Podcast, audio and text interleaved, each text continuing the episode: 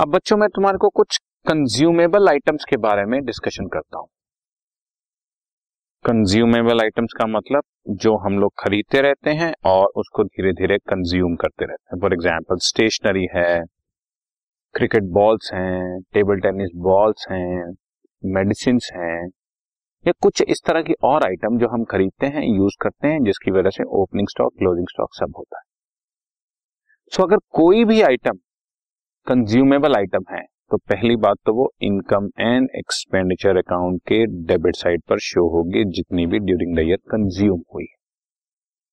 पर कंज्यूम हुई कितनी है, इसके लिए हम आपको एक छोटा सा फॉर्मूला दे देते हैं।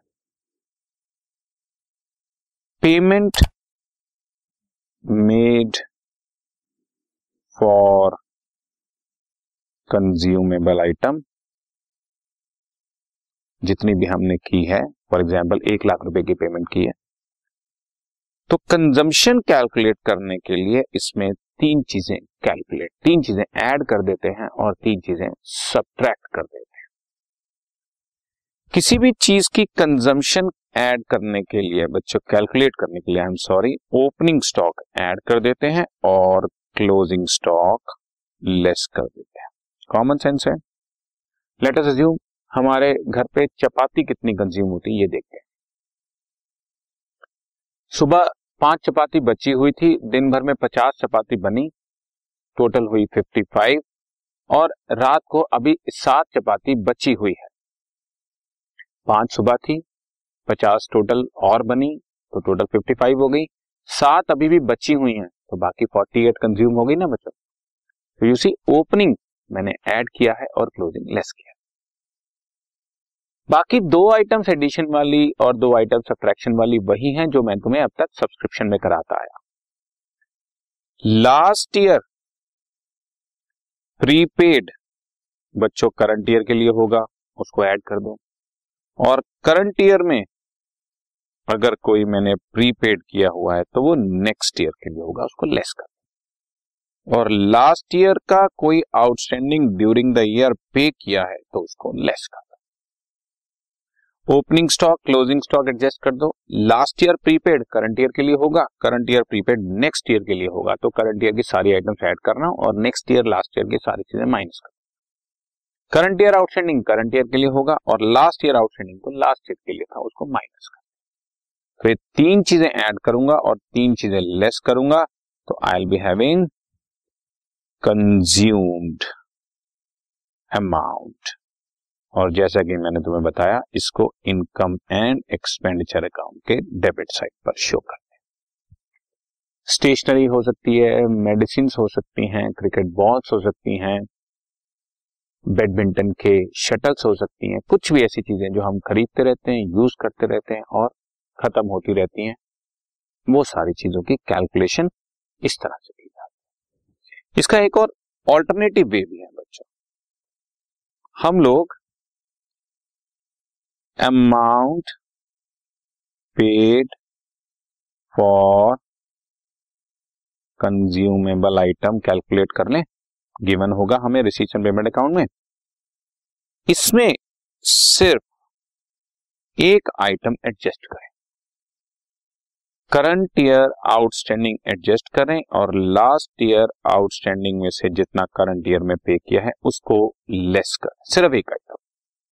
ऊपर तीन तीन आइटम्स की हैं, मैं सिर्फ इस आइटम की बात कर रहा हूं, लास्ट ईयर आउटस्टैंडिंग और करंट ईयर आउटस्टैंडिंग। ये जो हमारे पास अमाउंट निकलेगा, this is purchase, in fact credit purchase of consumable item, credit purchase निकलेगा बच्चों।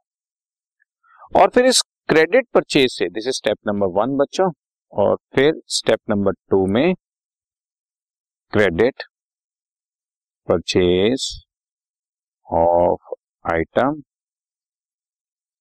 ऐड कर देंगे अगर कोई कैश परचेज होगी होगी नहीं वैसे cash purchase of item add कर देंगे, और फिर वही दो चीजें बची हुई ऐड और दो चीजें लेस। क्या क्या?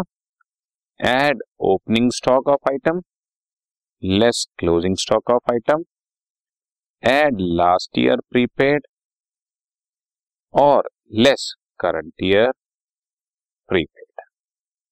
तो ये जैसे ही मैं एडजस्ट करूंगा हमारे पास अगेन आपके पास कंज्यूम्ड आइटम आ जाएगी और ये वही सेम आंसर आ जाएगा। अब देखने में स्टूडेंट को लगता है कि जो चीज हमने ऊपर करी वो थोड़ी सिंप्लीफाइड थी, ये वाला ये राइट सीधा हमारे पास आंसर आ गया। तो फिर हमने ये लंबे वाला काम क्यों किया बच्चों? ये पहले स्टेप नंबर वन निकाला, फिर स्टेप नंबर टू निकाला। उसके पीछे कारण यह है कि कई अच्छे क्वेश्चंस में या कई बार एग्जामिनेशन में हमें क्रेडिट परचेज ऑफ गुड्स दी होती है, क्रेडिट परचेज ऑफ गुड्स दी होती है, तो फिर हम लोगों को आउटस्टैंडिंग्स को हाथ नहीं लगाना। क्रेडिट परचेज क्वेश्चन में गिवन है तो क्रेडिट परचेज पकड़ा और opening stock, closing stock, prepaid prepaid जैसे ही एडजस्ट करूंगा मेरे पास आंसर आ जाएगा। अगर क्वेश्चन में अमाउंट पेड की फिगर गिवन है, payment made,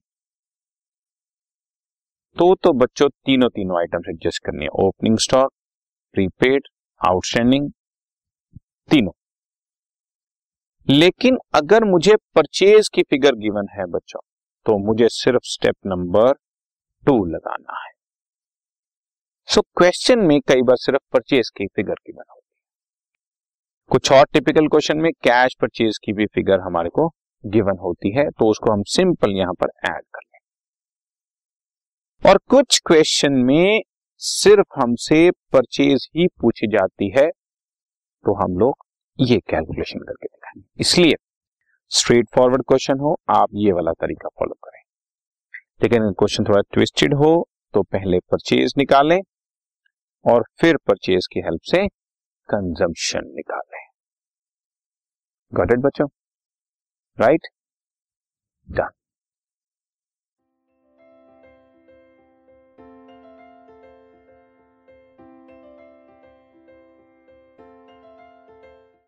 this podcast is brought you by hub hopper and Shiksha Abhiyan. अगर आपको ये पॉडकास्ट पसंद आया तो प्लीज़ लाइक, शेयर और सब्सक्राइब करें और वीडियो क्लासेस के लिए शिक्षा अभियान के यूट्यूब चैनल पर जाएं।